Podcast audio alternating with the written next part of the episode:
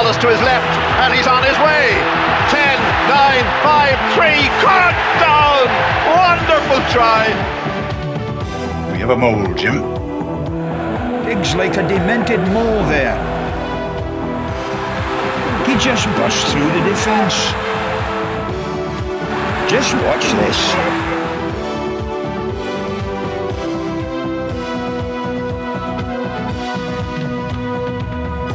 Good evening and welcome to the Molecast.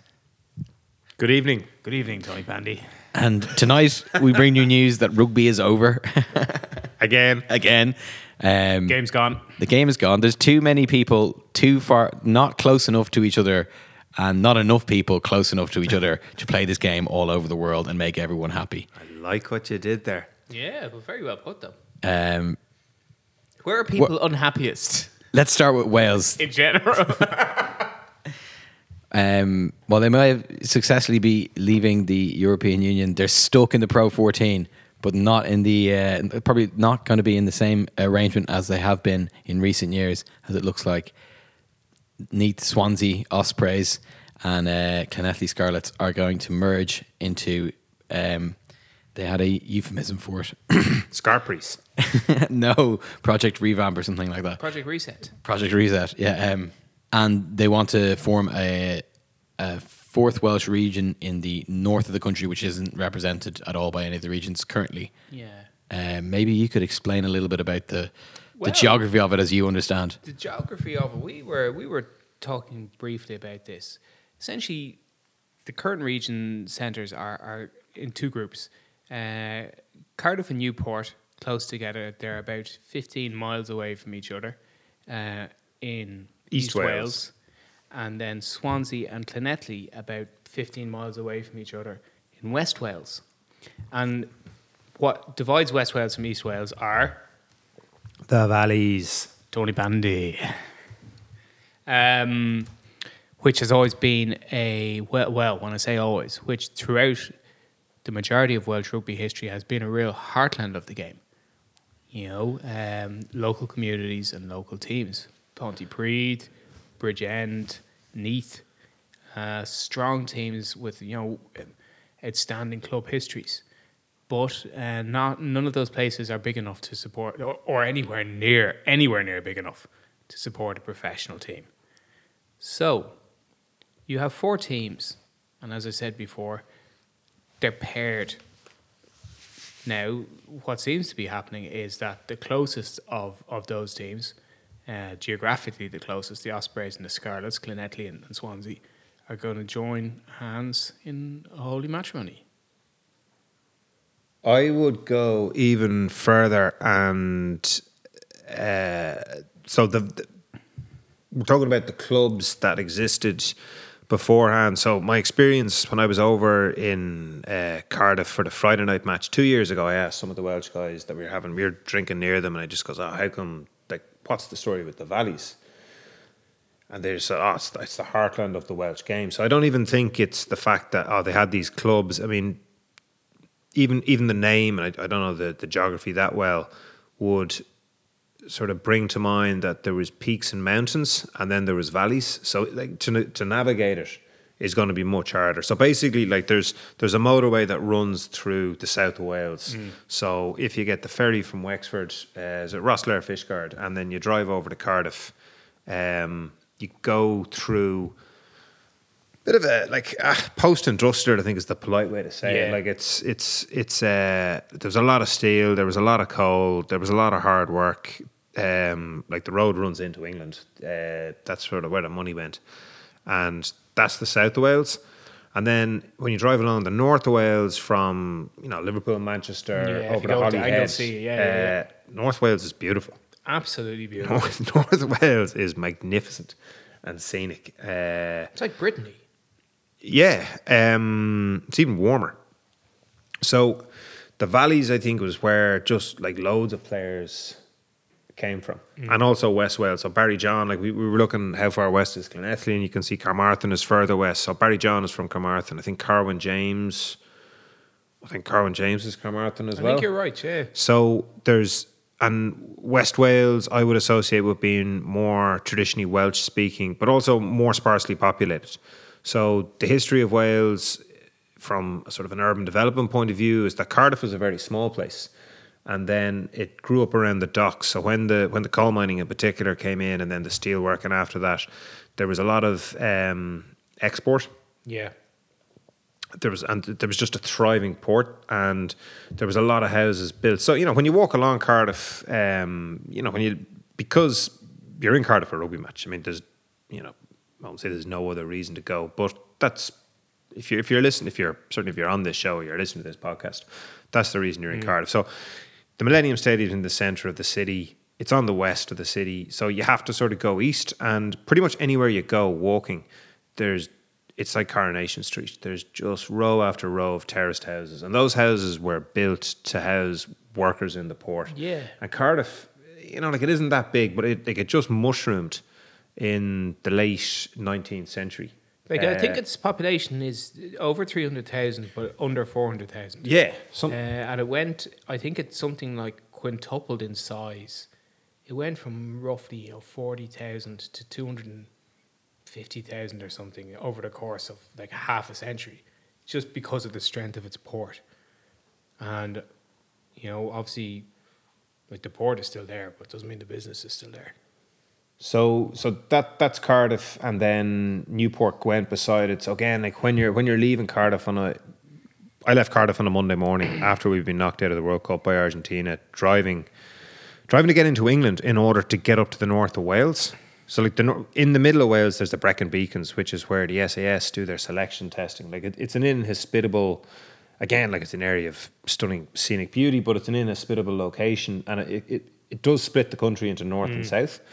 Um, and the road from Cardiff brings you into England, and you just use their motorway network to get you up to sort of west of Manchester, and then you get the, the road over to Holyhead, and there it's jammers getting from Cardiff to Bristol. There's loads of people in Wales, in Cardiff in particular, who that's their daily commute. So the Dragons are definitely, to my mind, the fourth of Oh, the the four. runt of the litter. And like Newport, Newport is mostly famous for having a crest which was featured on the CD of uh, Second Coming by the Stone Roses.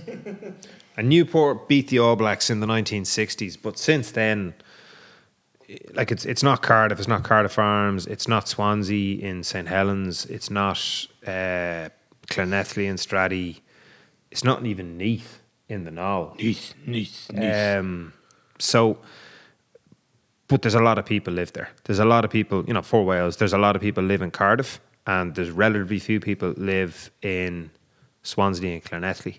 And you look at the the attendances that they get, and they're very low. And this is again the sort of the problem that we've heard, described about the Welsh regions is that the composite clubs of the regions hate each other. they hate each other. And also, I think that there's a sort of, uh, and this is veering into both generality and stereotyping, two of my strongest subjects.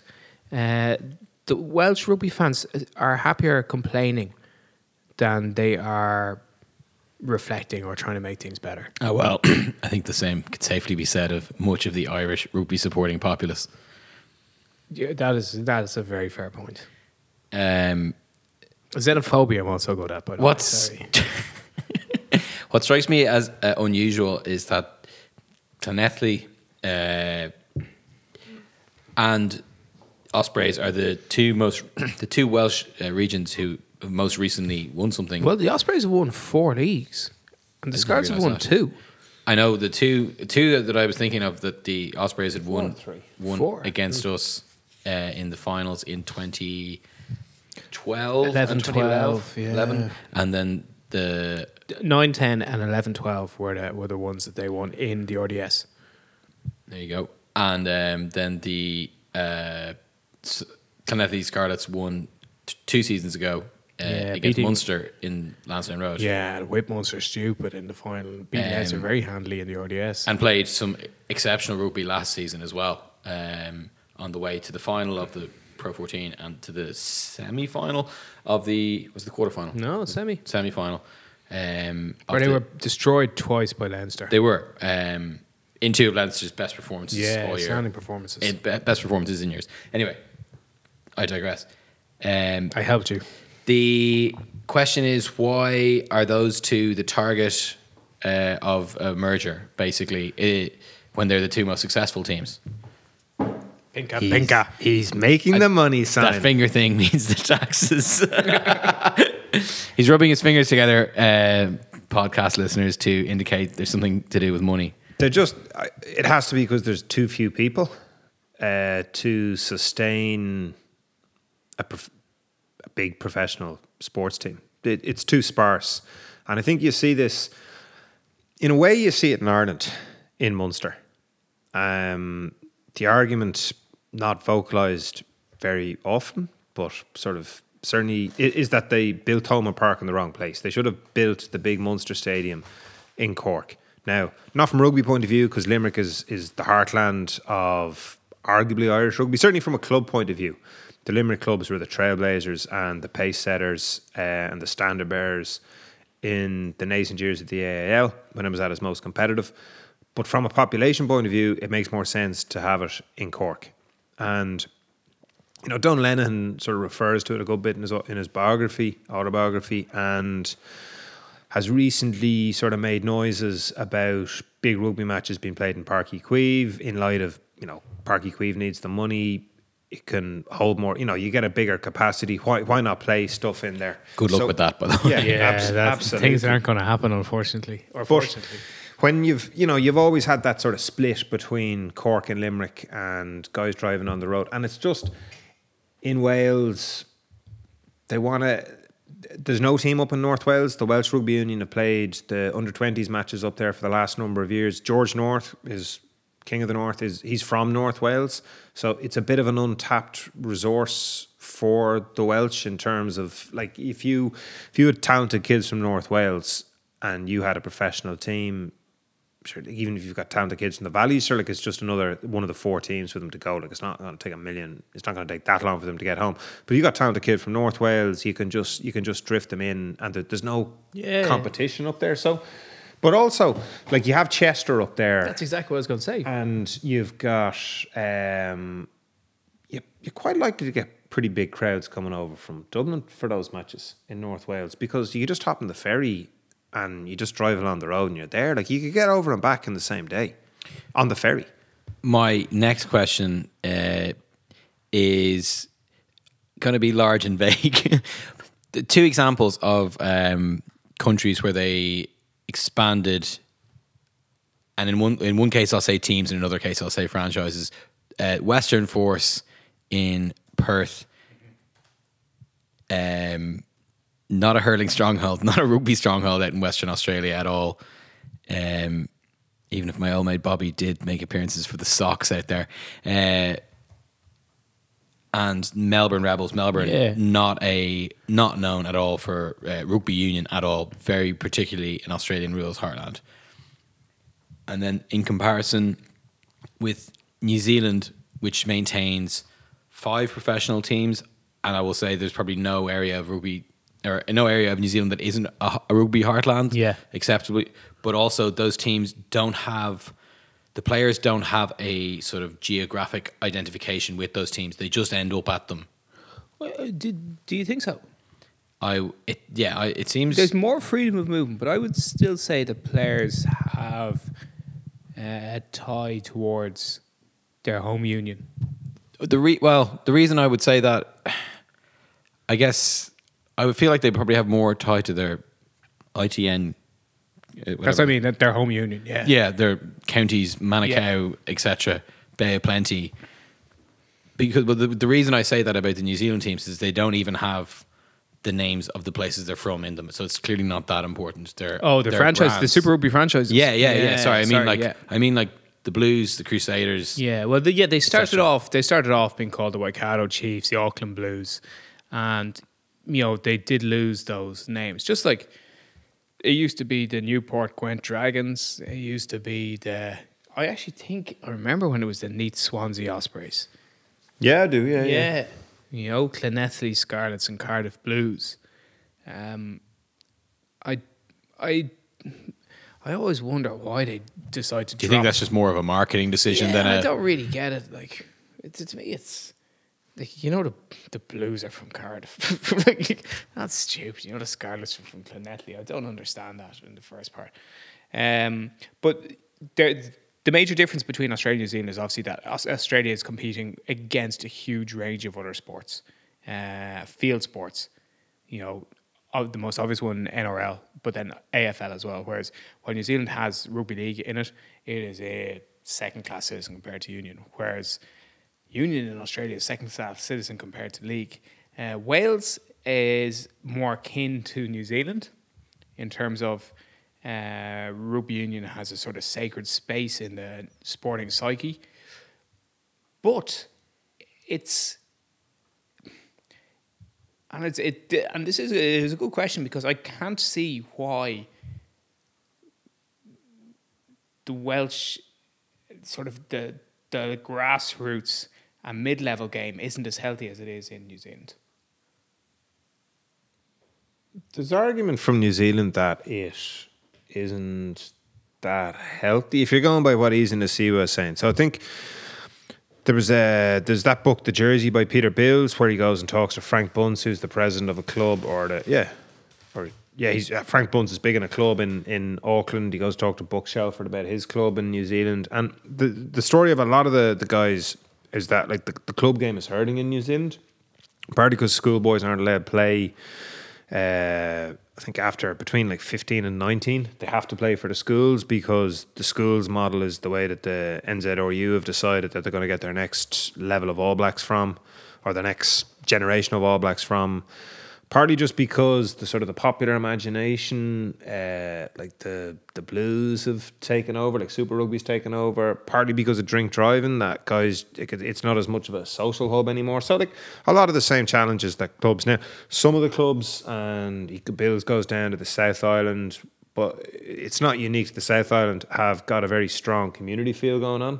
So they've got guys uh, like spit roasting a pig at half six in the morning, and they're there to. They're there. Be roasting a pig.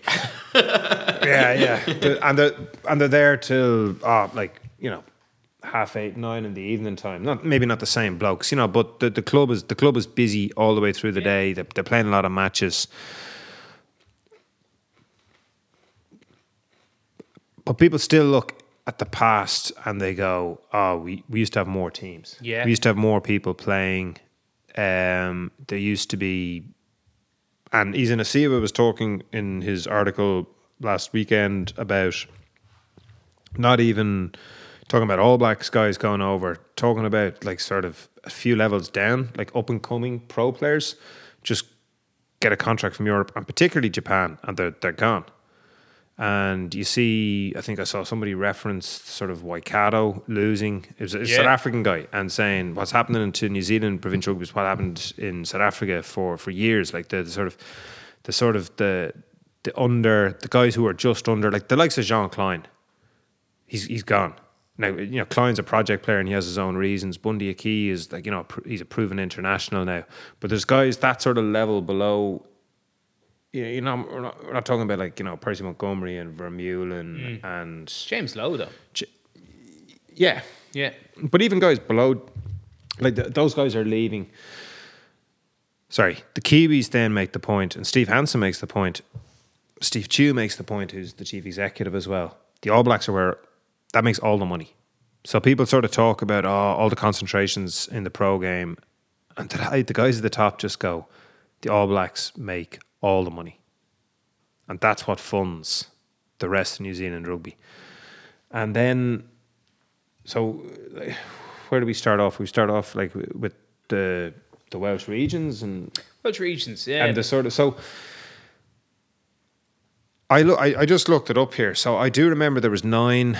There was nine teams at the dawn of professionalism in Wales. They're Llanelli, Swansea, Neath, Cardiff, Bridgend, Pontypridd, Newport, Caerphilly, Ebbw And the idea was the proposal was in 2002 that they'd split into four regions. So you'd have the West, Stradey Park, which would be Llanelli, Swansea, and Neath, which is basically that that's happening. Mm-hmm. You'd have the Cardiff team, which is Cardiff, Bridgend, and Pontypridd. So that's Cardiff, and then two teams from the valleys, which I think is important. And then you'd have Newport, Caerphilly, and Ebbw Vale, which again is a team from the east and two teams from the valleys. and then you'd have one team up in Wrexham, which would be all of the North Wales clubs, and they just seed them with players from the south. And going back to it, coach of Wales at the time, pretty sure Steve Hansen. So Steve Hansen liked that idea and that model. So there's there's always been, and I think the thing was the clubs wouldn't go for it. So what happened was like just clubs ran out of money. Like I remember Ebbw ran out of money, Caerphilly ran out of money, Bridgend and Pontypridd. I can't remember what I, I presume. Yeah, well, Ponty hate Cardiff. Yeah. Yeah, they wanted to put them together. Yeah. I think it's like they just hate them Like, more. hate than- them. Yeah. So yeah, so so I think what's happening here is you can sort of say it was almost always inevitable. And I guess what the like the Welsh we're talking about the Scarlets getting to the the semi final of is there- there's never been a Welsh winner of the No, no. the- there- Cardiff Cardiff got to this first final in the first final against Toulouse But that was the furthest that a Welsh team, that is the furthest that a Welsh team have got ever. uh, ever. There's never been another team in the final, is there? No. No. Cardiff lost on penalty kicks against Leicester in 2009. Yeah, in the semi. Yeah, Jordan Crane knocked one over and Martyn Williams missed his. Yes. Um, so now Cardiff did win the Challenge Cup last season. Last season, yeah. You know, which is you know that, it's, a, it's a hot like. Yeah. It's good to win it.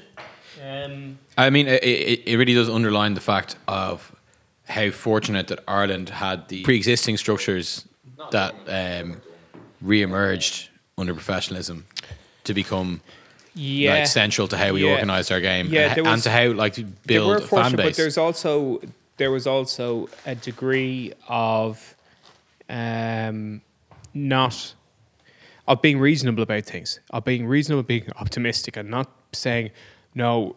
Lansdowne are going to enter their own team into uh, into the European Cup, or Garryowen are going to enter. Like, I remember when those discussions were were happening, and you know there were like when I say they, there were serious discussions at the time um, because the AIL was that was the dominant player in uh, the dominant league in, in Irish rugby, and that was there were discussions they had. But people, there was like people had to put aside their egos, um, you know, because these clubs were backed by, you know, in some cases backed by single individuals or a small coterie of individuals who were used to getting their own way.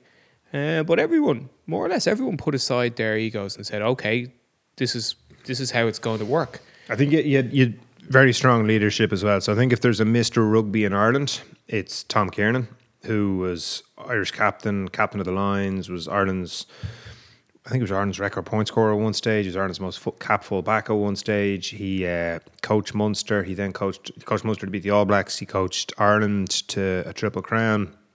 Um, his son played for Ireland and scored the winning drop goal. And then Tom Kiernan was the one who you know, with others, but he, he was the main guy, um, set the structure for the international teams. Sorry, for the interprovincial teams Yeah. to, to sort of embrace professionalism. And I think what happened in Wales was that Vernon Pugh died at 57 in 2003. So Vernon Pugh, uh, he was a QC. He was the first chairman of the international board. He was the first elected chairman of the international board.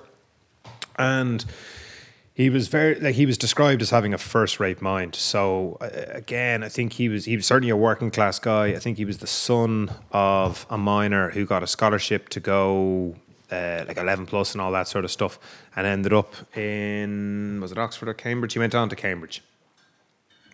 He was the son of a miner who went on to Cambridge, and Pugh died in two thousand and three. We were talking about those regions in two thousand and two, and it was it was the lack of a Vernon Pugh who had the vision and the oratorical capacity and the respect of the, the various stakeholders, to use that word. Um, probably a shame for Welsh rugby. You know, obviously the bloke died. You know, it wasn't. There was more than that, but you know, the, the timing of it, uh, the, just the, the big leadership vacuum there.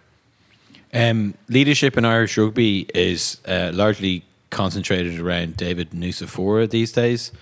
And that kind of brings up a thing that happened last year. It seems to have thankfully gone to sleep.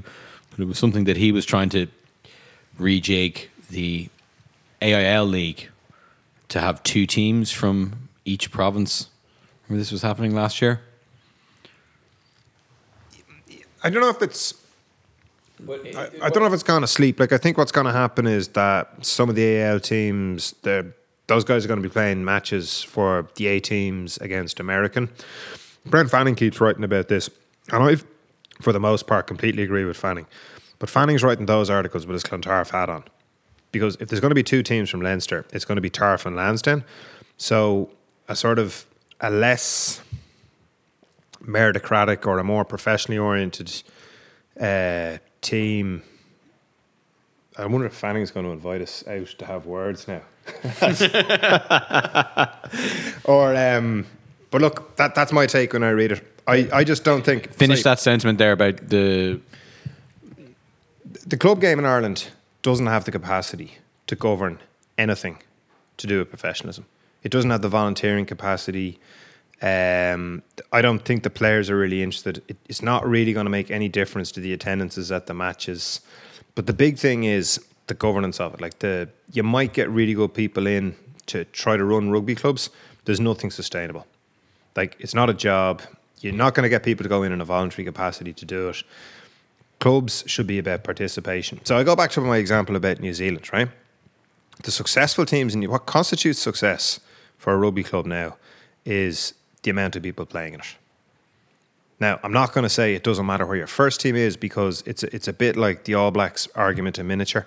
How good your first team is will dictate the the amount of people in your rugby club on a like on a on a big match day. Like if you if you think hmm. of if you think of a like a big rivalry, Yeah, and the lunch and everything. and a lunch and then people like coming down and staying around and picking up their car the next day that's all dictated by your first team but that isn't a business it's not it's not big enough it never will be big enough it, you're not going to get 15,000 people going down every single week to watch anybody like you, you can hark back and you can give examples of like when 12,000 people watched went to Thomond that's once off or when Mary's played the Cookies in the final in 1990, it wasn't even the, it was the last league match, just happened to be like a final.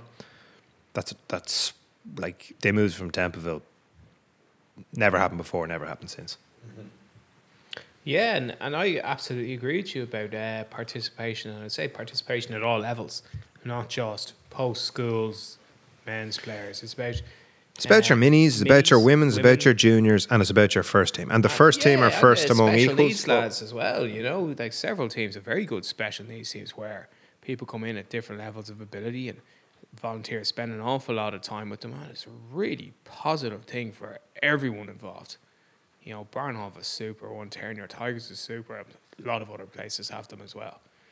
You know, and that is a that's a good community club. They're good telling that there's a that there's people of all ages, all abilities, both sexes, all sexes, coming down and and being able to participate in rugby at different levels. I think that's the sign of a good club. Mm. Doesn't matter if you're maybe last in L one A.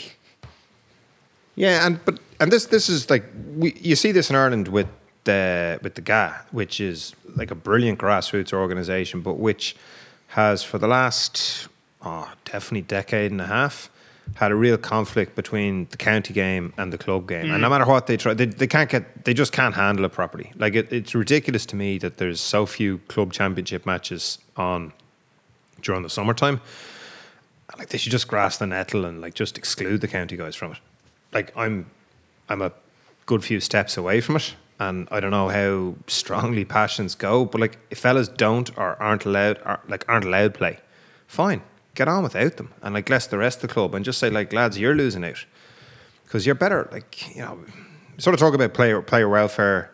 You're better off playing matches. And if like if it doesn't fit into some grand county scheme, like I I can't understand how playing you know at a championship match for your club is is going to be at the detriment for your like we're talking about a different sport here. I just can't see how it's at the detriment of your of your club of your county game. Uh, we've been talking about a lot of different places where there is maybe not enough people to make a, a professional system work for rugby, uh, but there are other values that can be um, inculcated by rugby clubs and rugby organisations, and it seems pertinent to finish up on talking about the Pacific Islands, where there's never going to be enough people or enough of an audience to build the professional game in any kind of longing sense. And you've seen they've been excluded from uh, initial plans by World Rugby for a fucking World League that just no Global wants. League. yeah, I remember one of one of the phrases that I uh, stuck in my head was it was oh there's not enough chimneys. They were talking about uh, it was an English broadcaster talking about Ireland, and not enough chimneys meant not enough, I suppose, television aerials at the time, and thus not enough people watching watching the sport on television. Um, and obviously that holds true for Tonga, Fiji, Samoa. Um, these outstanding rugby nations, outstanding rugby nations. Uh, And it ones I think that everyone uh, outside of the region has like a massive soft spot for because of the way they play the game and the upsets they've provided throughout Yeah. history. Fiji beating Wales in the World Cup, Fiji just playing incredible sevens. Samoa beating Wales twice in World Cup and just playing a lot of good rugby. Not they're not great at the moment.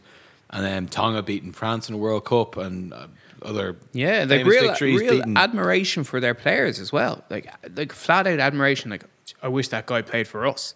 Uh, we were watching a very old game, '87, Fiji versus France. The highlights on YouTube. Watch it after one of these podcasts. And looking at Fiji play, looking at how they played, you know, 32 years ago, who was like they were so much better than France. I don't know how France won that game. Well, Fiji sort of they were given a lot of four passes were given against them, but an incredible standard of rugby that they've been playing that you know for 30, 40 years that New Zealand have frankly adopted elements of. New Zealand weren't playing as attacking rugby as as uh, as Fiji were in, in 1987. Um, they're like economically they're you know they they have no presence, uh, but I think that's the biggest uh, disconnection between what was announced as the IRB's plan for World Rugby, or World Rugby's plan for rugby in the world, and what actual people want to see. Uh, a huge disconnection between this World League and with no Fiji, with no Tonga. Uh, and people want to see Fijian teams. They want to think that their unions are supporting small countries who are growing in rugby or who have rugby in their history and are trying to grow, like Georgia, like Romania, like Fiji, like Tonga, Samoa. They fans like us want our unions to support those. Like genuinely want them to support, like to give them money, mm. and even take a bit of money out to give them money out of Ireland. I would say I actually think that that's something that, that Ireland should do. If it's handing over 25% of a gate to a touring Fijian or Pacific Islands combined team so that they can get paid, like I would actually, and I don't have to balance the books. Let me just put that out there, of course. But I think that that's something like I would love to see a Pacific Islands Lions type tour where they toured the Northern Hemisphere of a November, played all the Six Nations countries, but had proper time so that they could play. They could play at Toulouse, then they could play Leinster. They could play the champion of each of each league, hmm. you know, on their way through.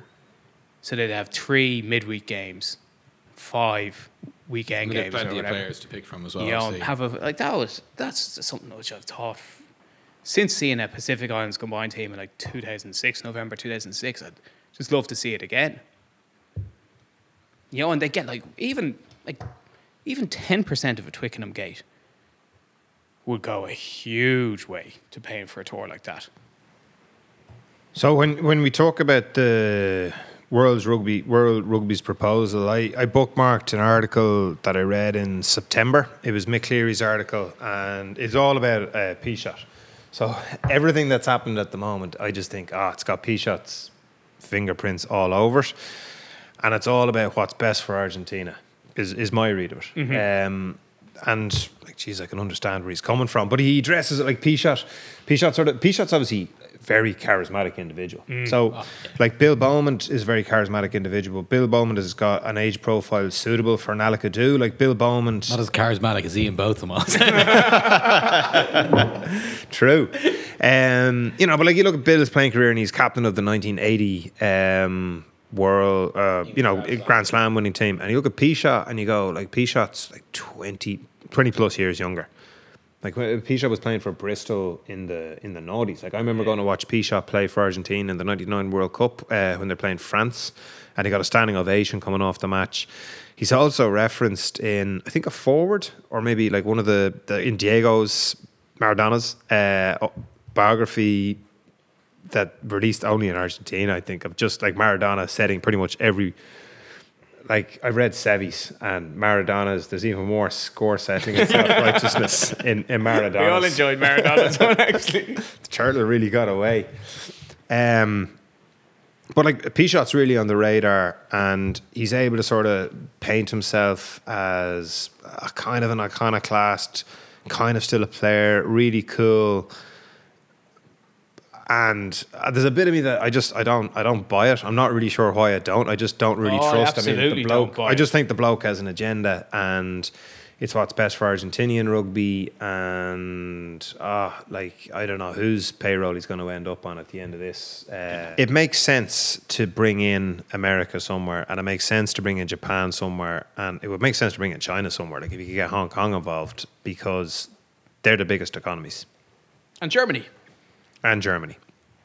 And you can see why the Six Nations are against it because the Six Nations has something that work. It's got the proc like you've you're coming up to a Six Nations weekend where everybody's be, there's going to be loads of away fans in all three dest- in all mm. three venues, and there's meaningful rivalries, and there's a lot of tradition, and you'll get huge TV, and, and like that's why the Six Nations doesn't want to give it up, whereas everybody else wants to come in in it. So you you come back to the club game and you go like, where does the club game work? You go France professionally, France and arguably England, even though you know the English teams all lose money, but they sort of lose sustainable money and they get sugar daddies to come in and bankroll them. And then you come back to the fact: are the players paid too much? Because if they keep on losing money, where are the biggest costs? The biggest costs are the players. How much do the players get paid? Is it is it enough? Is it too much? If you keep losing money, it's obviously too much. Um, if it's if you're generating all your money from the international game, how do you, how do you filter that down so you've enough players to be competitive at international level when you've got an international squad of like how many guys? Like 31, of whom eight, 18 don't really play that much. You don't like you need you probably need like 24 blokes who could play most of your international matches to be at your most competitive. And, You know, every every every country would sort of recognize every like every team you're involved with, you could recognize who your 24 best players are by and large. And like the Welsh are getting to where they were in 2002. It's really hard to see. It's really hard to see this being resolved cleanly. Oh, It's, it's just it's just going to keep on going. It's, it's going to be an ongoing feature of the game. I don't know until when. Like until do you get do you get Germany into into the Six Nations? Do you, Well, yeah, the, the logical people to come into the Six Nations are other founding members of like the economic, the European Economic Union. It's Belgium, Germany. It's like the Benelux countries in Germany mm. who have the closest shared ties with. Like I, I've said this, and I think I've written it before about the Six Nations. When people talk about Georgia being being brought into the Six Nations on a relegation and promotion system, I just find like do have does anybody has anybody looked at where Georgia is on the map? You know, it is mate, it's the other side. It is miles away. It has nothing to do with the Six Nations. Okay, but speaking of like, so th- that's a kind of it's a common section bone of contention. contention the perennial relegation, Yes. uh, promotion.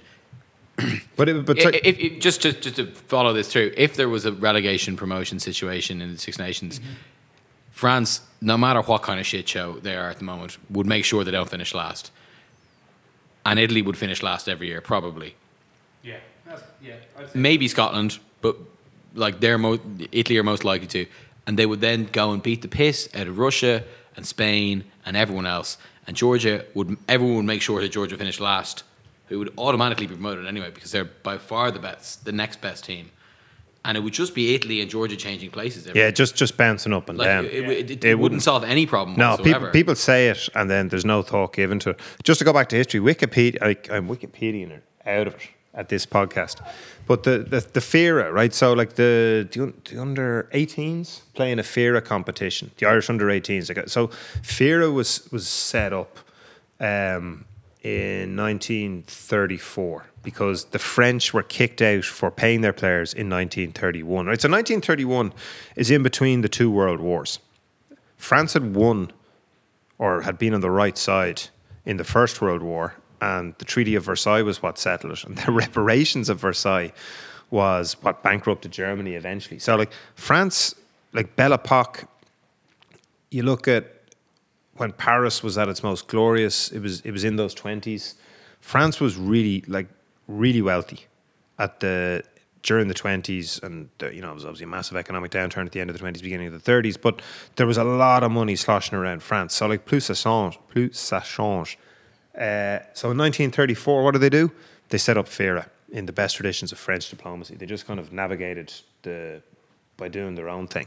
And they had Italy, France, Spain, Belgium, Portugal, Catalonia, Romania, Holland, and Germany. So that's kind of the core of of European rugby, of non-anglophone rugby, which is very important because pretty much every other country is an anglophone country, with the exception of Argentina. And uh, I'm not going to.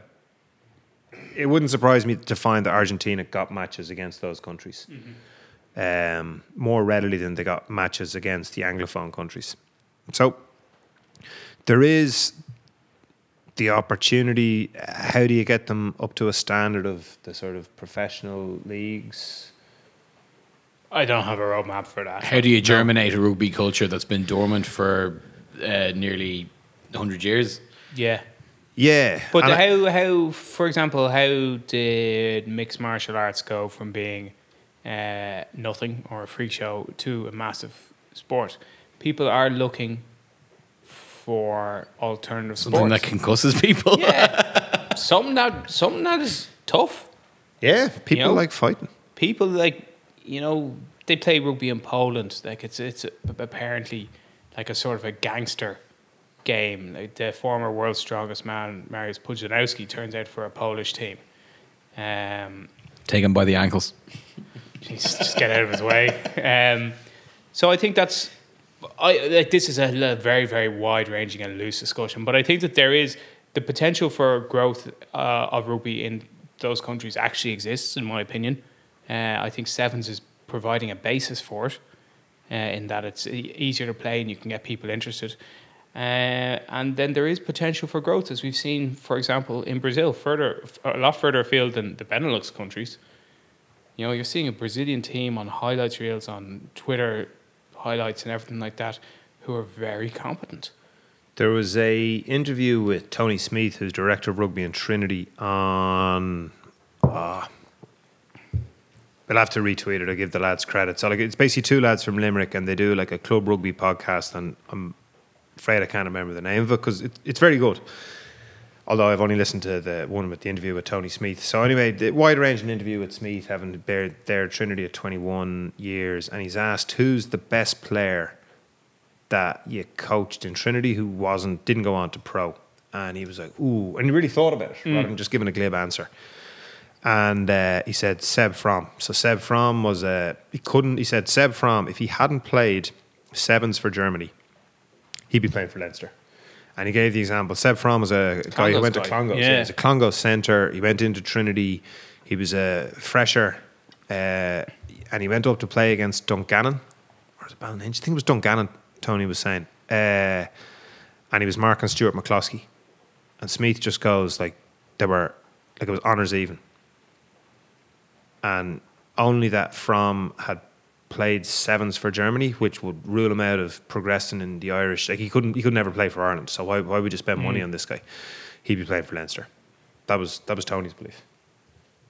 So, to sum up, Uh, uh, it, it, it, it strikes me that there's a similarity to uh, cricket in some ways, in that it's a game that basically, for even longer than than rugby has been has existed, cricket has has been a game where people have been decrying its death is is is imminent.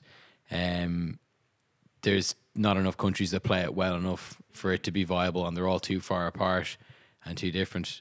Uh, some would say it's part of its charm, but uh, rugby uh, is facing the same problems. It seems like uh, Super Rugby is kind of a just a weird tournament that goes from like Japan to Buenos Aires. Jeez, well, so is so is the, the Pro 14. Yeah. like these bloated money chasing leagues. Oh, the only way we can do this is grow money.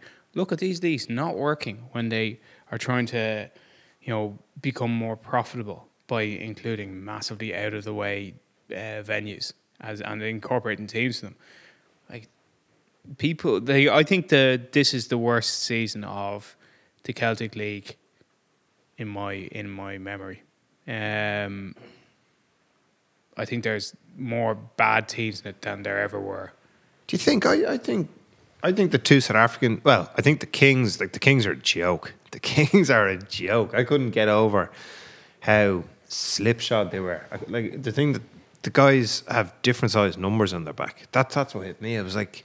Surprised they don't have different coloured shorts. I or thought like some of them did. different socks or something. Like this Yeah. looks this looks like a forts match. Like it looks like a, oh what a Well, Zebre Whereas- dreadful. whereas the, The Dragons um, are dreadful. The Ospreys have been beaten by either 40 or 50 points by Leinster, Munster, uh, Connacht. Connacht. Like the Ospreys are dreadful. But then Treviso have got better. I understand. Yeah, no, I accept. I accept all that. I think. I think. Whereas the Cheetahs, certainly during February, like the Cheetahs play a version of South African rugby that just people in Ireland don't get because we, we don't think like that. Like we sort of, we see Southern Hemisphere rugby and we sort of think of like you know depending on what age you are, the the Australian team from the eighties through to that Fijian team from the eighties through to like basically the Super Rugby New Zealand teams. That this is the way the Southern Hemisphere teams play. Whereas the South Africans, the Cheetahs in particular, they kick the ball. The game is played in the middle of the park. It's played in between the two tens. They're brilliant at tackling. You tackle, you get up. You put huge amount of pressure on. You score from counter attacks. You get your penalties and your drop kicks, and you just don't give the other opportunity. You don't give the other team, and it's like it's a way of playing rugby that's really effective if you can. It's not really like it's it's effective if you can buy into it and if you have the personnel. And I go back to that example of like McCall talks about the Crusaders and the Bulls when you meant to play the good Bulls teams you have to kick it away. You go back to the the semi final in Twickenham between New Zealand and South Africa in 2015, and like New Zealand just kicking and kicking and kicking. Do not play rugby in your own half against these guys. You will lose. But the Cheetahs are in two competitions at the beginning of the soup. Like you, you played the Cheetahs at the beginning of the season, you'll hammer them. Yeah. Munster annihilated them, and they're playing a Currie Cup match on the same day, maybe like the day beforehand. And you're going like, what sort of a Cheetahs team are you playing at the beginning? So like it's it hasn't it while it is good to have the different standard of rugby, it like it hasn't it hasn't worked. You'd be better off having it like a German team. Someone needs to stop him. Some of the fans not happy with that.